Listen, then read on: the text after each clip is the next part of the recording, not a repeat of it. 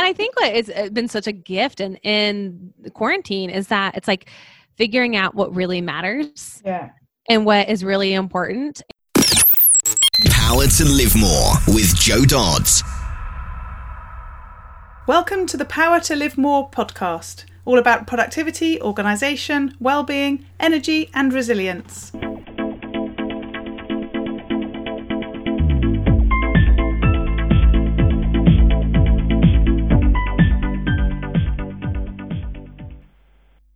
I'm Jo Dodds, and I started this show to enable interesting people to share their stories about how they use their power to live more, and by that I mean to do the stuff that they want to do more than the stuff that they need to or should do. It's about creating a life for yourself where you have the energy, health, and space to be happy and fulfilled, spending your time as you'd like, whether that be at work, home, or somewhere else entirely. That's your choice. Hello, my name is Ellie Dodds and I am co-presenter, and today Jo is interviewing Mary Hyatt. Mary was suggested as a guest to us by Interview Valet, and we immediately knew she'd be a great fit. Mary is a life and business mindset coach who specialises in helping high achieving female entrepreneurs move from living a life of burnout to a life where they're connected to their emotions, their body, and their spirit. She helps bring her one on one and group coaching clients back to the enoughness, wholeness, and femininity. Mary is the host of the Living Fully Alive podcast that airs weekly, where she dives deeper into mindset and helps her listeners learn to embody a life fully lived. She is also a top earner with doTERRA Essential Oils, helping teach women how to support their bodies and emotions holistically. As a trained hypnotherapist and Kundalini yoga instructor, Mary brings a level of consciousness and soul focused inner work to everything she does. Back to the studio. Today I'm interviewing Mary Hyatt. Welcome, Mary. Thanks for joining me. Thanks, Jo. I'm so excited to be here, and it's going to be a great conversation. It is, it is. So, start by telling us who you are, what you do, and crucially, where you do it. Yeah, so I am based out of Nashville, Tennessee. So, if you're from the States, you know that is the, the southern part of the country. And so, we are all about big hair, lipstick, and saying things like y'all. so I am born and raised Southern. I've got uh, a big old family, and we always have just the best time getting together. But I am a life coach and business consultant, and I really focus on female entrepreneurs. I love working with other coaches, I love working with other consultants because it's like we get to speak the same language. And I, I really help women primarily get out of that phase of hustle and burnout and where they're coming at their businesses from force and trying to just make things happen and really help introduce back in this idea of flow this idea of alignment this idea of being willing and and giving yourself permission to be human and to really like check in and get aligned with who you are in your most authentic self and what it is that you were created to do and and lead your business work with your clients in a way that just is it's in sync it's like in total alignment. Mm-hmm. and it's it's a job that it's even funny calling it a job because it really is a passion. It's something that i that i love to do. I love working with women who are kind of at a new season of life of embracing their femininity and sort of letting go of this masculine approach to everything that's all about only results and making things happen and achievement to bringing in some of those softer skills into the conversation, bringing in some of those innate skills that maybe they've neglected for a long time, and starting to see how it might be able to be easier. Life could be easier, business could be easier, and sort of approach it from that feminine perspective. Lovely. So, so tell us a bit more about how that came about, because, uh, as I say so many times on this podcast, in common with most of my guests, I don't imagine you grew up thinking that this is what you would do. yeah, no, I know, right? It's like, how did we end up here? Um, I think for me, if, if I were to rewind the clock like eight or nine years ago, you would have found a very different person, a different looking person, a different place in life. And for me at that time, I was about 80 pounds heavier than I am now. I was in a marriage that was um, on the way to divorce. It was very um, dysfunctional. And I had gotten married super young. So I got married at 20, which is kind of the way you do it in the South. You know, you get married you're meant to have babies and live happily ever after. Mm. And I found myself in a situation where that was not the case. I wasn't in that happily ever after. And I was dealing with a lot of anxiety, a lot of depression. I had autoimmune complications. And so I was in a lot of physical pain. It was on all kinds of medication and just exhausted, chronic fatigue. It was it was not a fun you know six or seven years of my life and it kind of came off of the heels of trauma early on in my marriage. And being so young i didn't know how to handle that. I didn't know how to deal with trauma. I didn't have the skill set. I had hardly any life experience. I'd just come out of um, or actually i was still in college. And so what happened was it sort of got to that breaking point where enough was enough already. And it and i finally sort of got out of that space of denial. And i can remember this moment of like looking at myself in the mirror and seeing my reflection. And the only thing that i recognized was my eyes. Like everything else was like who is this person? And i remember sort of having what we call in the south like a come to jesus moment which just means you get radically honest with what is. And I remember saying to myself, there has got to be more to life than this. Like, surely in my, you know, late 20s, this is not all there is. And so I ended up embarking on a kind of uh, putting myself through self discovery school. I, you know, bought every book that probably all y'all know, um, mm-hmm. all the self help books, all the self help development books, and started reading, started eh, trying to understand what had happened. When did I go numb? When did I fall asleep? When did I check out? And who was the real Mary?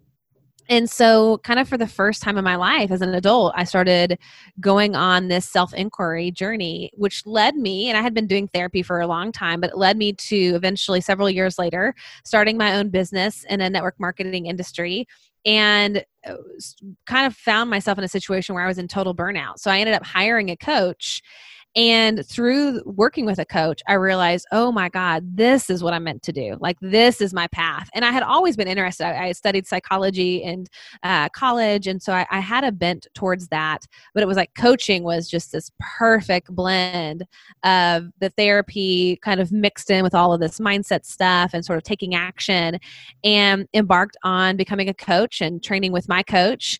And kind of the rest is history.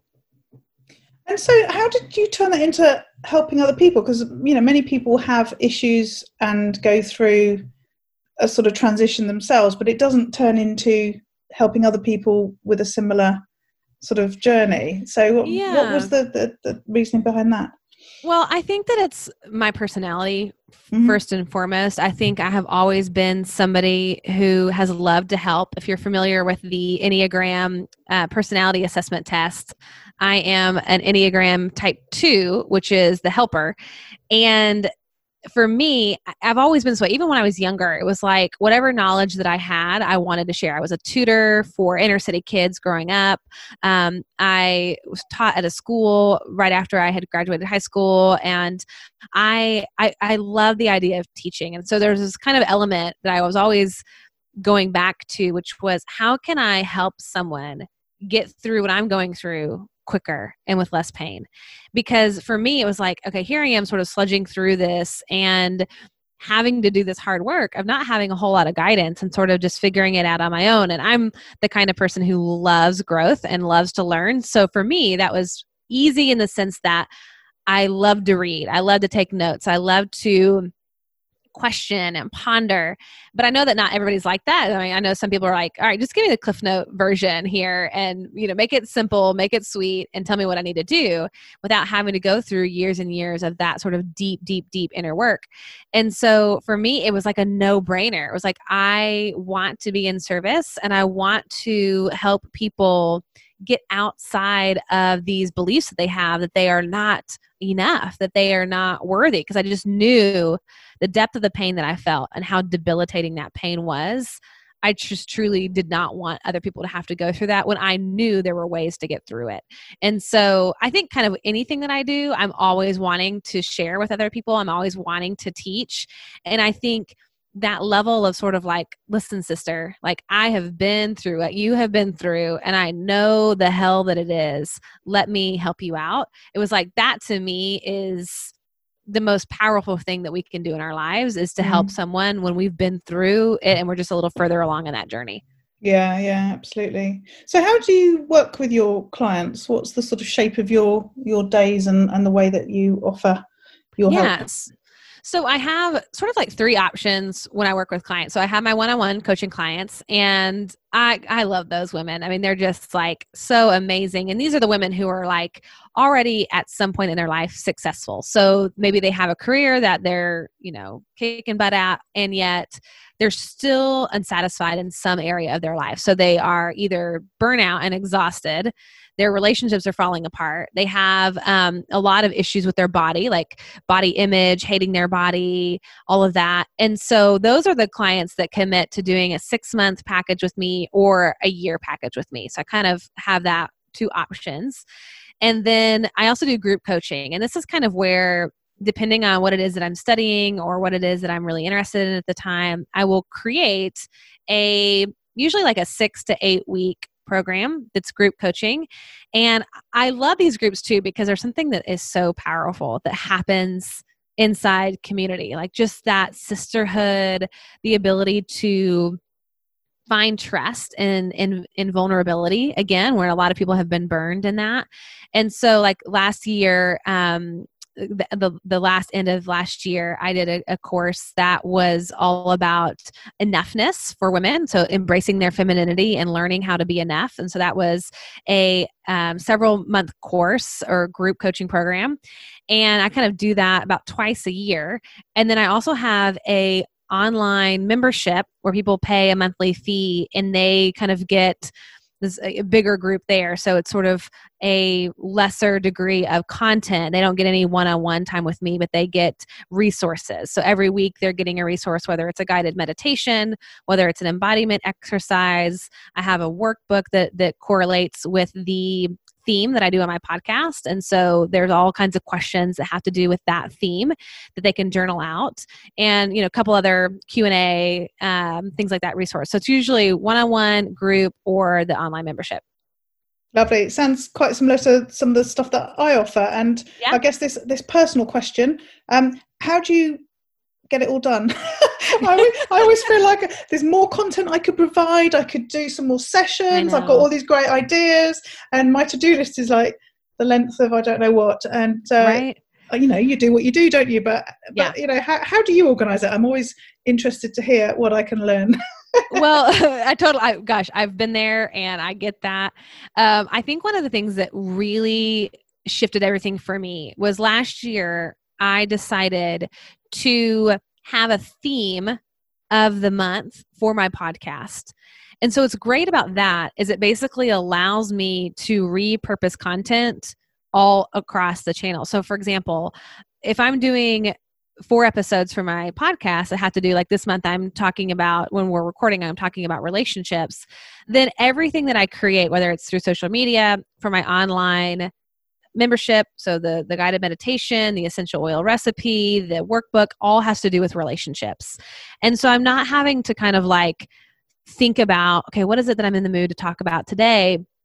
I have like a, a some boundaries around that. I have a parameter that sort of helps to guide my focus and that was that was like a game changer for me because it was like every week i'd think about the podcast and because mine is a primarily solo podcast it was like okay what am I going to talk about this week? Mm-hmm. And so mm-hmm. having the theme was really helpful. And then, of course, with my one-on-one clients, I have them. They meet with me at one uh, every other week, and so I only have about max maybe four clients a, a week that I'm working with in that capacity. So I keep a really small roster for my one-on-one clients because I charge a, a, a hefty amount for mm-hmm. one-on-one coaching, and so I'm able to do that.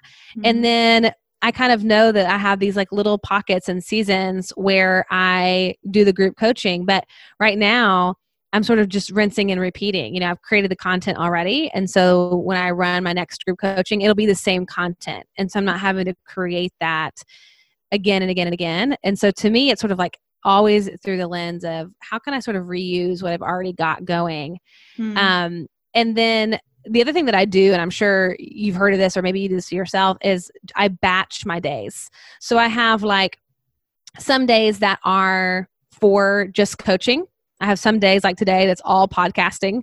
Yeah. I have some days that are going to be um, like Mondays. I do not work at all, so I completely take off on Monday, and so that's sort of my catch up, self care, sort of like you know Hmm. tend tend to myself day and then for the rest of the four days and friday's a really light day as well but tuesday wednesday and thursday are, are a little bit more packed with things but it's every day is sort of a different scope of my business so it's not Mm. all jumbled in there together It's funny. I've um, increasingly done that. I've been doing more coaching during the sort of lockdown period, and um, yeah I've corralled it all into again Tuesday, Wednesday, Thursday to the point where I had to move my podcasts to Wednesday. Although we're doing this on a Thursday, so I've had four to do this week, um, and uh, and it, it's made me laugh because I actually have started to really like Fridays, and I'm not so keen on Mondays anymore. And I always used to never know the difference between any of my days.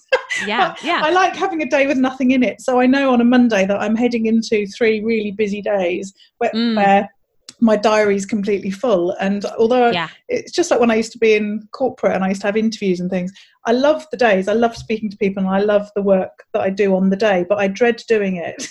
and so I now have a weekend again. It's really weird. That's amazing. It makes all the difference. I know for for me, it's like you know, when Sunday rolls around, I don't dread Monday anymore because I know that I'm basically having an off day, and and sometimes I'll do a little bit of work, but I have no meetings, no clients, no podcasting. You know, nothing where I have to like show up with makeup on and get Yeah. ready and be on. It's like I can be in my pajamas all day if I want to be there, Yeah. and just the stress, just knowing that the stress that it takes off knowing you've got that space to just sort of like acclimate back in or in your case acclimate kind of out into the weekend yes. it's, it's like a buffer and it's really really nice Yes, yeah, and it, and it's a real, it's you know evidence for me of what I've said for a long time about how you know we have to shape what our, what we want our our work to look like and when we Yeah. you know when we do it and how it fits with our lives and everything else and um I guess for some people the the last few weeks has been an opportunity to to do that. I mean some people obviously have just Yeah. had you know far too much going on and and not been able to do that at all but um certainly I'm I'm thinking I don't know when I'm sort of in a different period and can actually leave the house and everything else how I'm going to fit everything else in because this is very Right. much a, a lockdown schedule. right totally well and i think what it's uh, been such a gift in in quarantine is that it's like figuring out what really matters Yeah. and what is really important. And I know for me, like one of the things that was so eye opening is I recognized that I had been in these patterns in my work method that I never stopped to question because I was running so fast and I was just sort of like in the Mhm. motion of it when I was going that I wasn't actually questioning like, am I the best person for this job? Like, i- is is it make the most sense for me to be the one doing this this thing, or is this something that I need to delegate? Is this something that Mhm. I need to hand off to somebody else or contract it out or whatever? And I think that this time of being able to slow down, it was like, oh, now I have an opportunity to evaluate and think about, you know what, the truth is like, this might be something that I am, you know, decently proficient at, but I don't enjoy it. Like it's just exhausting. Like editing podcasts, for example, I can do it, no big deal, but it's not something that brings me a lot of joy, for example. Mm. Whereas now I'm kind of finding out like, oh, you know what I really do love to do is I love doing some of the design work, like for my social media, like making graphics. I actually really enjoy that. It feels like an out, uh, artistic expression for myself. And could I hire that out? Yeah. And I had my assistant doing a lot of that. And I realized that I was missing that. But again, because I was sort of going it through the motions, I didn't pause to check in and go, okay, what makes sense for me to do? What do I enjoy doing? And then what else do I need to sort of like delegate out that makes the most sense? So I feel like my work method has changed, my assistance has changed through this time. And I know that I'm a little bit further ahead here in the States than you are. So I've kind of now like I'm getting out, I'm in my office, I have an office outside of my house. Um, I'm here now, but it's sort of like, what can I bring to the environment that I had when I was totally just in my Yeah. house in lockdown? It's like, what what are some of those things I don't want to to to just let go back to the quote unquote normal? Like Mm-hmm. that was an opportunity for a reset. Let's let's keep going with that momentum. Yes, yeah, yeah, absolutely. So let's talk a bit sort of practical level stuff uh, in terms of sort of tools and apps. What sort of things do you use to manage your business and, and get things done? Yeah, I would say that mm, the top two apps that I use, and honestly, I don't use a ton. So I'm not like an app junkie, but the two that I feel like I go back to again and again and again are Calendly, which is how I schedule all of the things that I do. So that's basically the link that I'm going to give people to schedule, whether it's a one on one or like, um, I, I, forgot to mention I, I, run a mastermind as well, and so I've got these women in this mastermind, and they get a one coaching session a quarter with me, and so I'll send them that link for them to schedule that, and that's just a great tool. So I'm not taking my time going back and forth on email on trying to find a good space for people mm-hmm. to you know get in my schedule. So Calendly is awesome. I love that. And then the other tool that I use all the time to organize all the things that I'm learning and studying is Evernote.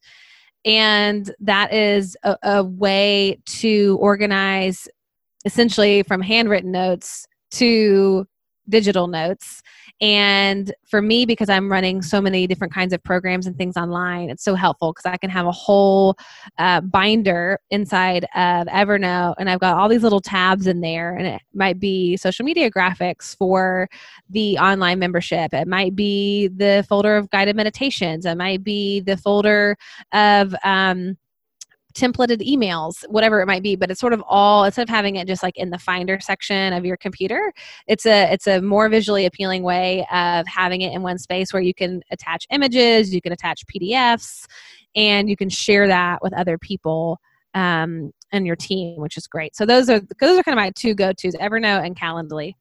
Lovely. I'm I'm I'm interested that it's you know like so definitely two. yeah.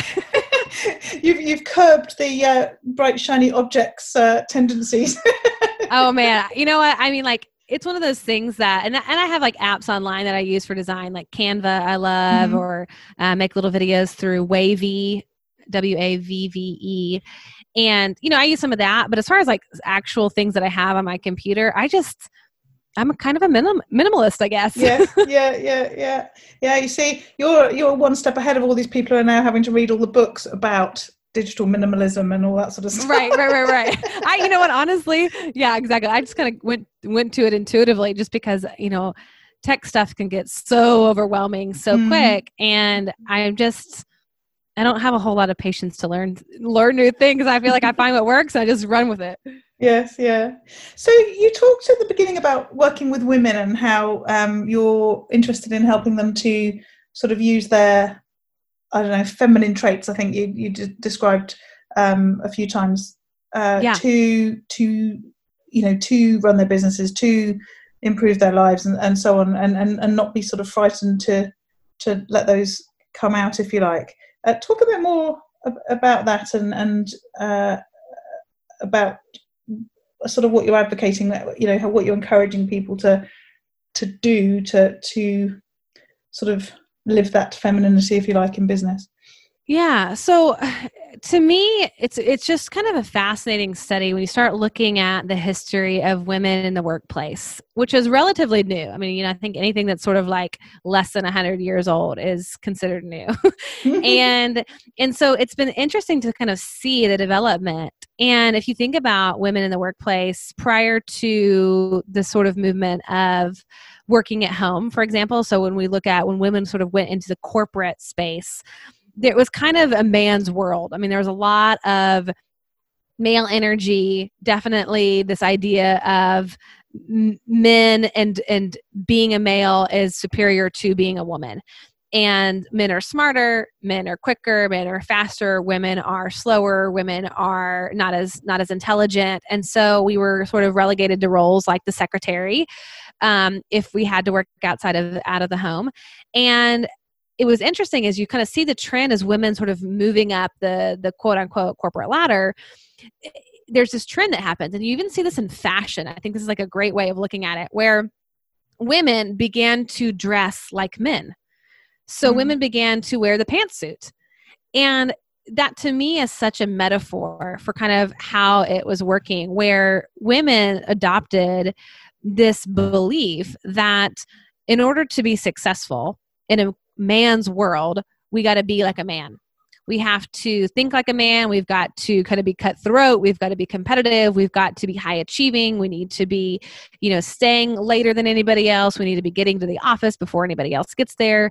And so there's this energy of force, of do, do, do, create, um, sort of this intense, if you think about masculine energy. And what I've noticed, especially in my clients who are high achieving women, that there comes a point when that creates and causes burnout and it creates exhaustion. And my belief is that when we are solely operating out of our masculine energy as women, we can't sustain it. Like there really is this beautiful polarity of masculine and feminine energy that we each have. And we each have some masculine and each have feminine and sometimes we're a little bit more bent towards one or the other no matter what your sex is but for women, I do think that if when we are fully in the masculine, it's going to burn us out. And so, what I try to teach and help encourage my clients to do is to start to appreciate and see some of these feminine qualities as assets versus liabilities. So, it's looking at the part of ourselves that is um, emotionally mature, that is relatable, that is honest, that is creative, that is intuitive.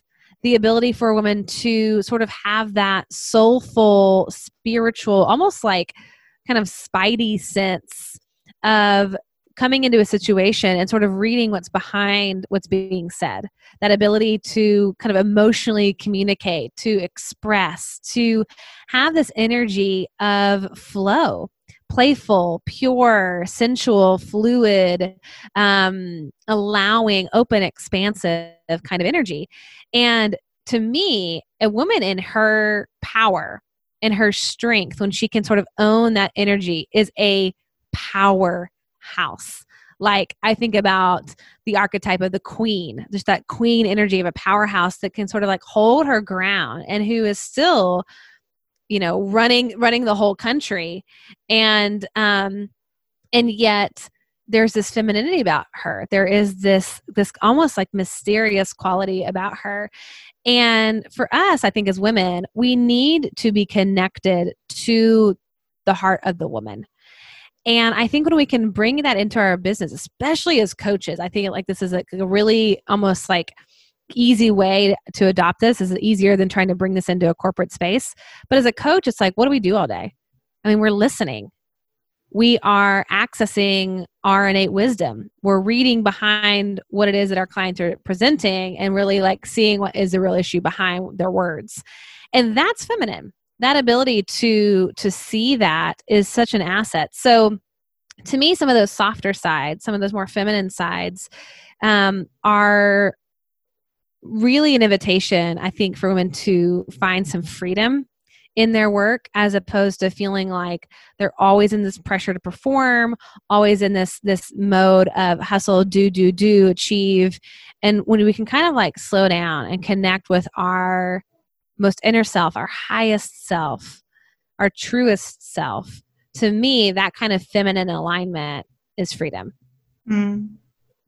and what does that look like when people sort of don't get that? Because, as you say, people go into business and quite often are sort of operating within that sort of masculine principle sort of way. What what it, when you when those I mean do, do do people come to you because they know they want to be different and they don't feel they can be because the world doesn't seem to be like that? Um, or are they already like that and they they're just sort of honing it further i just i sort of when i sort of listen to you describing that i sort of feel like i almost feel like people need to be feeling that and being that in order to come and find out more about it because if they're not you know, do you know what i mean yeah. it's like if you if you haven't got that and you're trying to be too masculine do you know that no, not? I don't think you know that. I, I think that it presents in different ways. So, like for example, and I, I love this about coaching, right? Because it's like never about what you think it's about. Mm-hmm. and so I wouldn't like this conversation we're having, I wouldn't ever have that conversation with a client up front because Yeah. you're i think you're right like it wouldn't resonate and i don't think people know that that's what they would want or what they would need and what they're what they're coming to me for is is because they're in this burnout they're in this exhaustion which to me is the byproduct of living in the masculine now i wouldn't use that language and they wouldn't even know how to describe it that way Right. Okay. um, and so I think that what's interesting about it is that when you have that uh, symptomatic situation present themselves, when they go, man, my self care is really lacking. And I think that's Mhm. something that people typically can identify with. Like they all of a sudden are going, you know what? I'm working on the weekends. I'm working at night. I'm not spending time with my husband. I'm not spending time with my kids. I am like truly exhausted. To me, those are sort of those symptoms that they're sort of telling on themselves Yeah. without knowing that they are.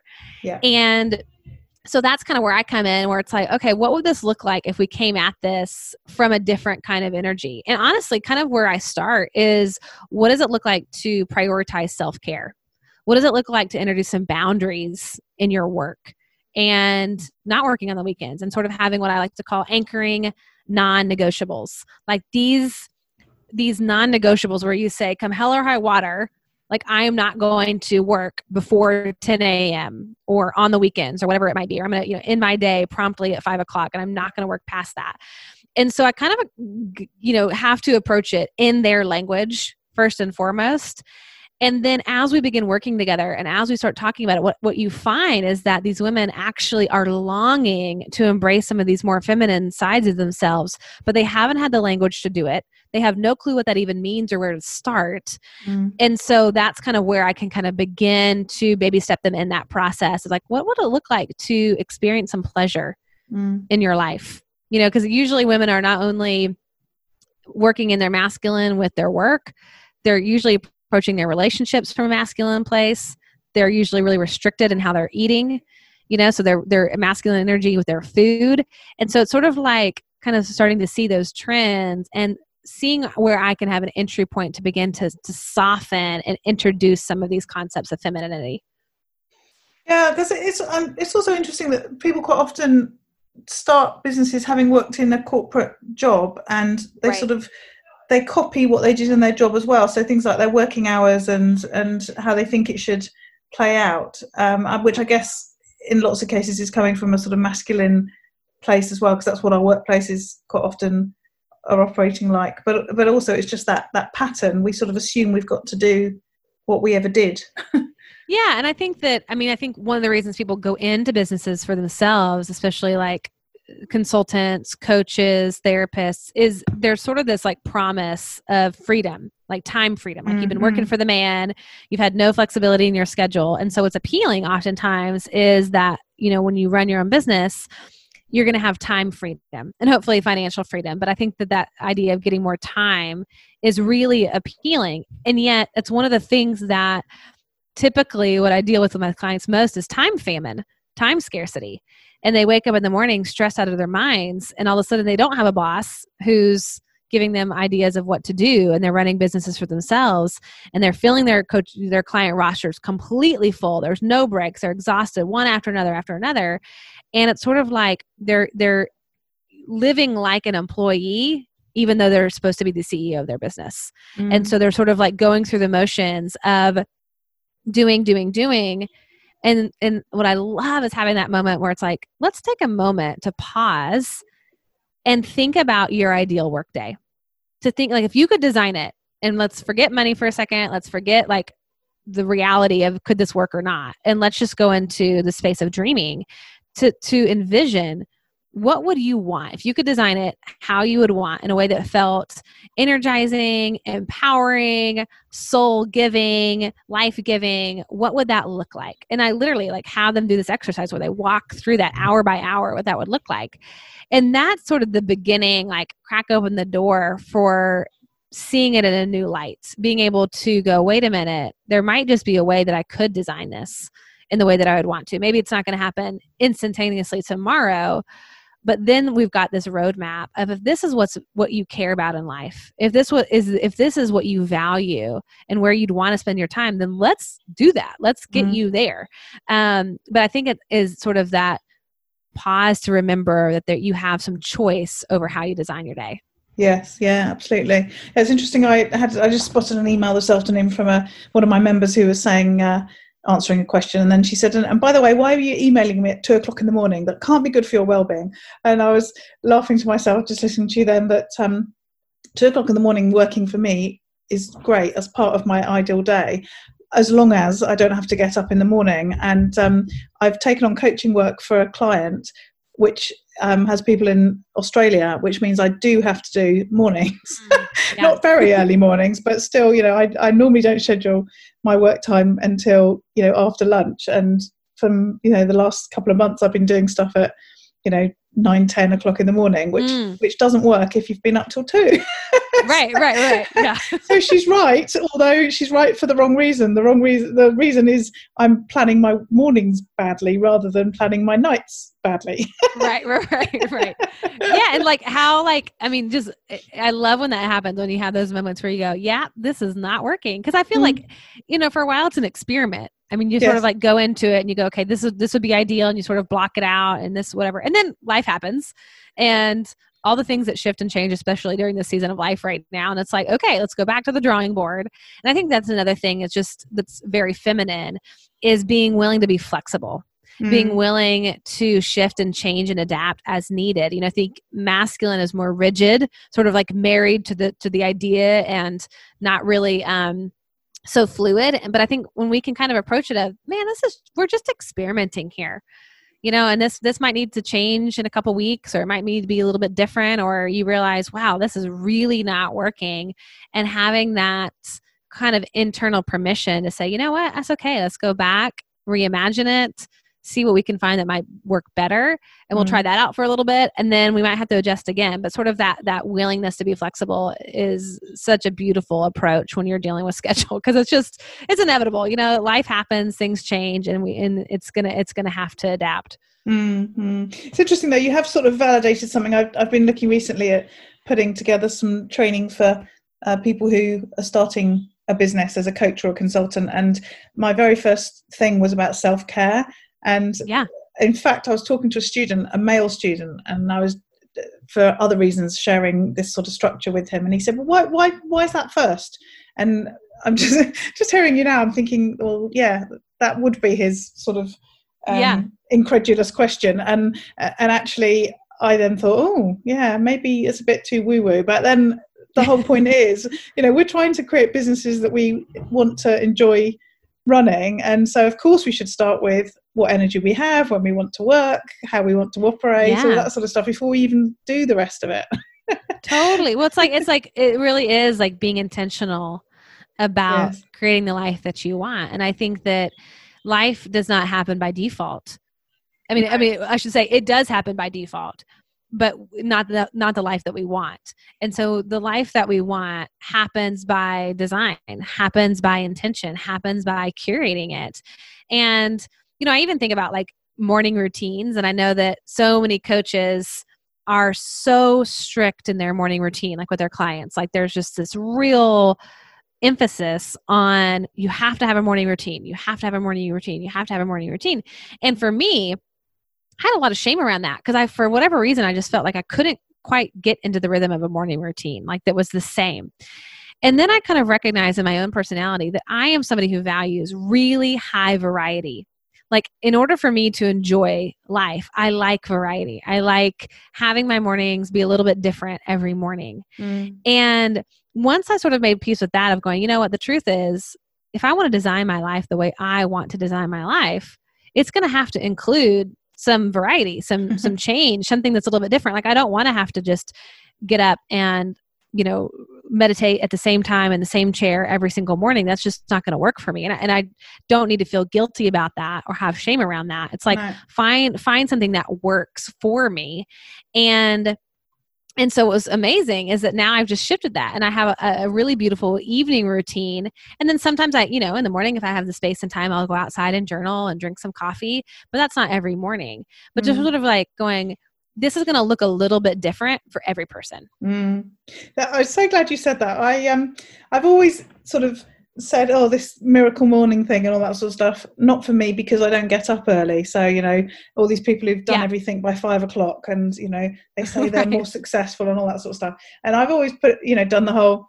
It's too early in the morning, but then I also exactly like you've just said. I've I have this thing about that's part of the reason why I don't want to work in the morning.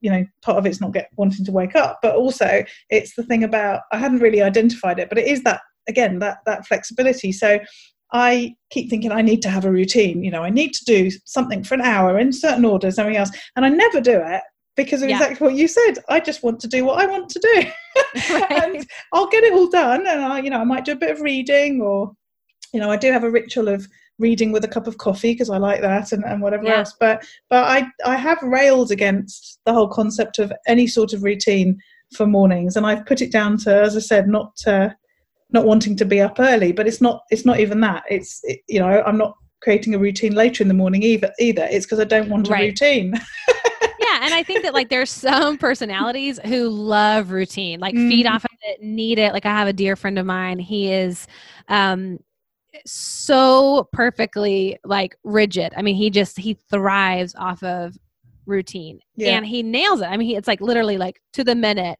same same thing every morning and he's super successful uh, just an, an amazing person i respect him so much and if I compared myself to him, I would be, you know, in a, in a dark hole somewhere where just thinking, you know, I was just horrible of a person for not being able to do this. And Yeah. it's like being able to be gracious with myself to know, you know what, like that is something that works for him, that actually feeds him and gives him energy. And for me, um, it doesn't. In fact, Mhm. it, it makes me angry. It makes me frustrated. It makes me feel like I've started the day off as just being a loser, like I failed already. And um and it just it creates a lot of tension for me. So it's like, oh, I don't actually have to abide by the same rules of life than he does and I still get to be successful. So it's sort of like Yeah. it's not A or B. There's always a C and a D and an E and an F of a way of doing things. And so it's sort of like giving myself permission to go, you know what? You can do it the way you need to do it that feels life giving to you and also is, you know, your specific recipe for success. Mm, yeah, absolutely. Yeah, I'm I'm glad you came on the podcast. I'll, I'll, I'll keep referring back to this one when I'm having those same thoughts. Um, Awesome. so, so what about your own sort of development and, and learning? How how do you keep that going?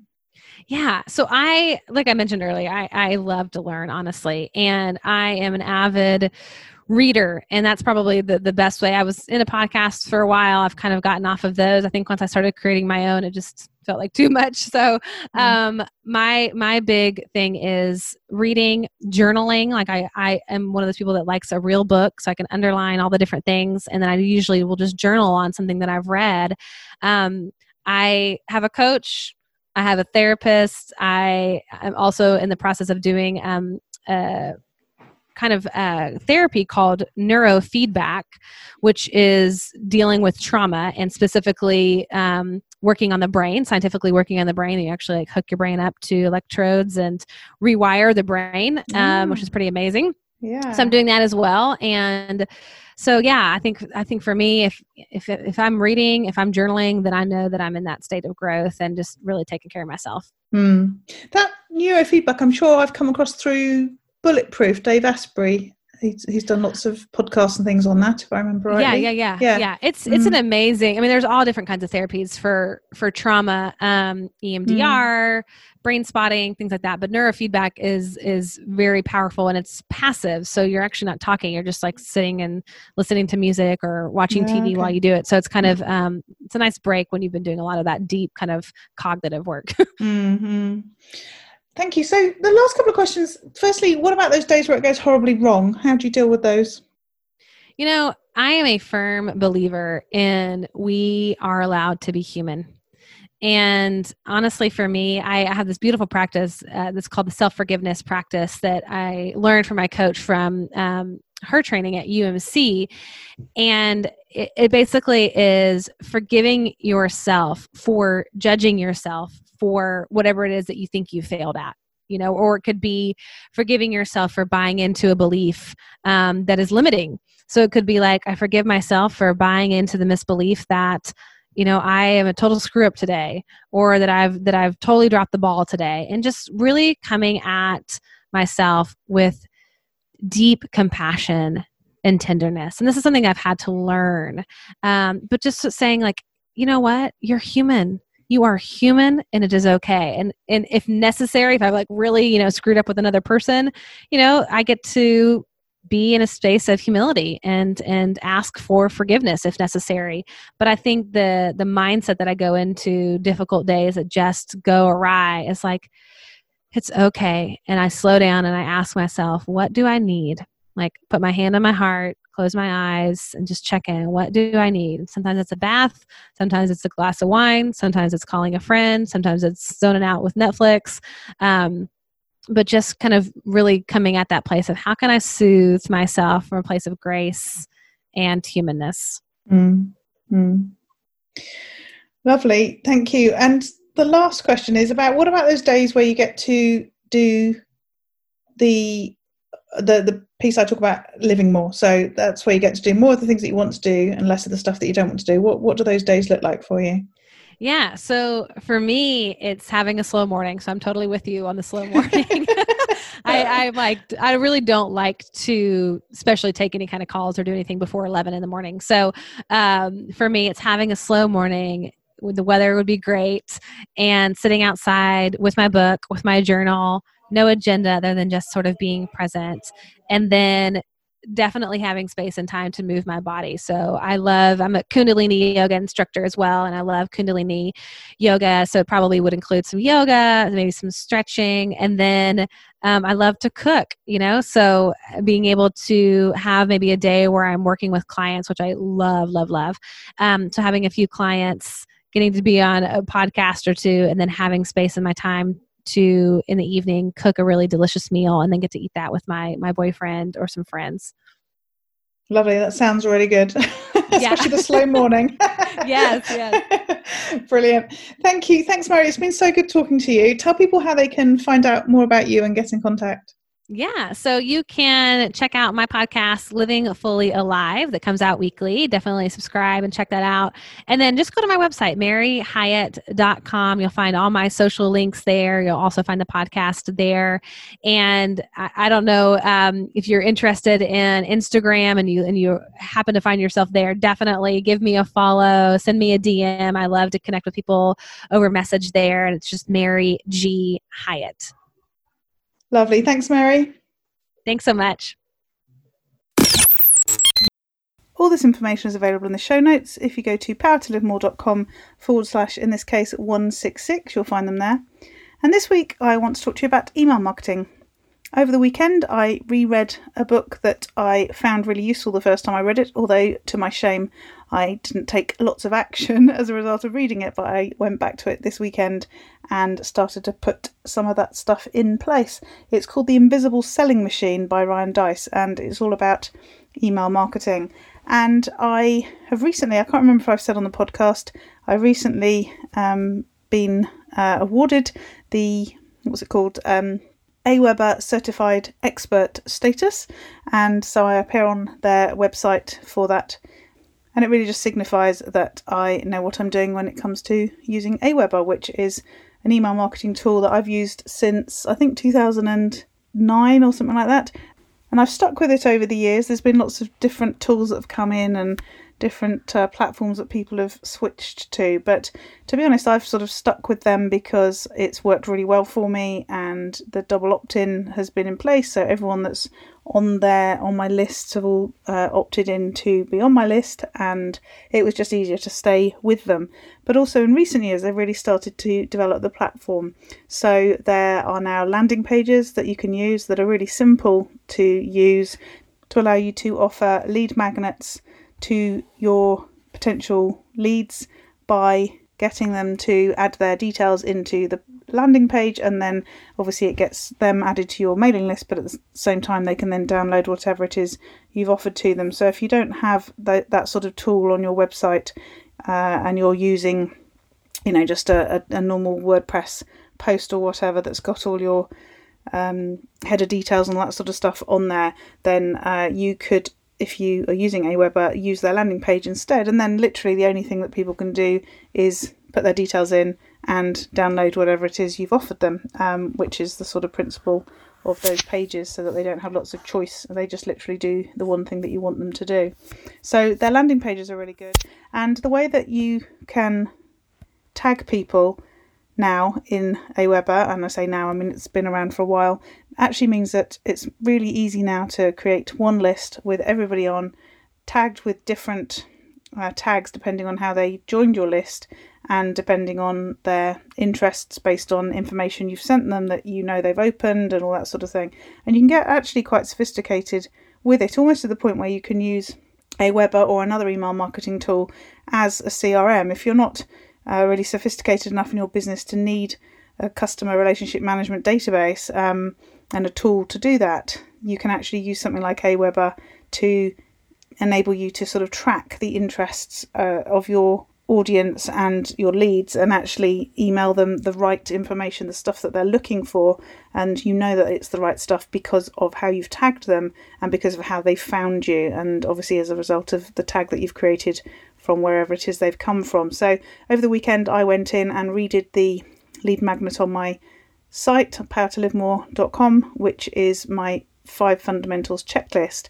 And I set it up so that people can download the checklist and then they get tagged with five fundamentals. I think I tagged it uh, so that I then can send a follow up series, a campaign to those people. And then if I have other lead magnets set up, the people that sign up to get those lead magnets will get a different series of emails through that campaign based on whatever they've signed up for. So I have a lead magnet at the moment for uh, reducing stress. And so the emails that I want to send people who've downloaded that lead magnet obviously are uh, different to the ones that uh, I want to send to the people who've downloaded the five fundamentals checklist. And you can do that within Aweber as an email marketing tool rather than needing to do anything outside of that. So it can be really um, sophisticated and it's also really simple set- to set up. I really like the interface because it is so easy to work out what's where. It's not one of these complicated tools where it's been designed to within a,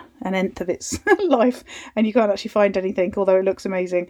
I, I just think Aweber looks really straightforward and simple, certainly to me, because I know what I'm doing. I know that I work with students who are using it um, and it's quite new to them and they're still sort of finding their feet and they don't find it quite so simple. But I think the interface, as I say, is, is really quite straightforward. And once you know what all the different headings are for and what you can do with it, then it's really easy to quickly set up campaigns and you know lead magnets and landing pages and so on within it. So if you're interested in finding out more, then as ever, please do drop me a line, jo at powertolivemore.com. Uh, if you want to find out more about Aweber, then you can go to jododds.com forward slash recommends forward slash Aweber. And and just so you know, if you are a member of my membership, which is Power to Live More Calm, then obviously one of the things that I offer in terms of support within that is help in setting up your email. And that is whether you use Aweber or another tool. I also use uh, MailChimp. I've got some students who are using GetResponse and others that are using ActiveCampaign. And I can help with all of those. Obviously, my preference is to use Aweber, but I can help regardless of the email tool that you that you have. Uh, so if you look, but if you're looking for that sort of help and support, then it might be worth having a look at uh, powertolivemore.com forward slash get calm. And uh, just a reminder about Counterpoint Networking, it's still happening every Monday at 2 o'clock British summertime. And each week now we're choosing a particular theme to discuss, to learn about, to share, to sort of entice people to come along to, to share their expertise as well. Last week, or rather this week, we were talking about networking.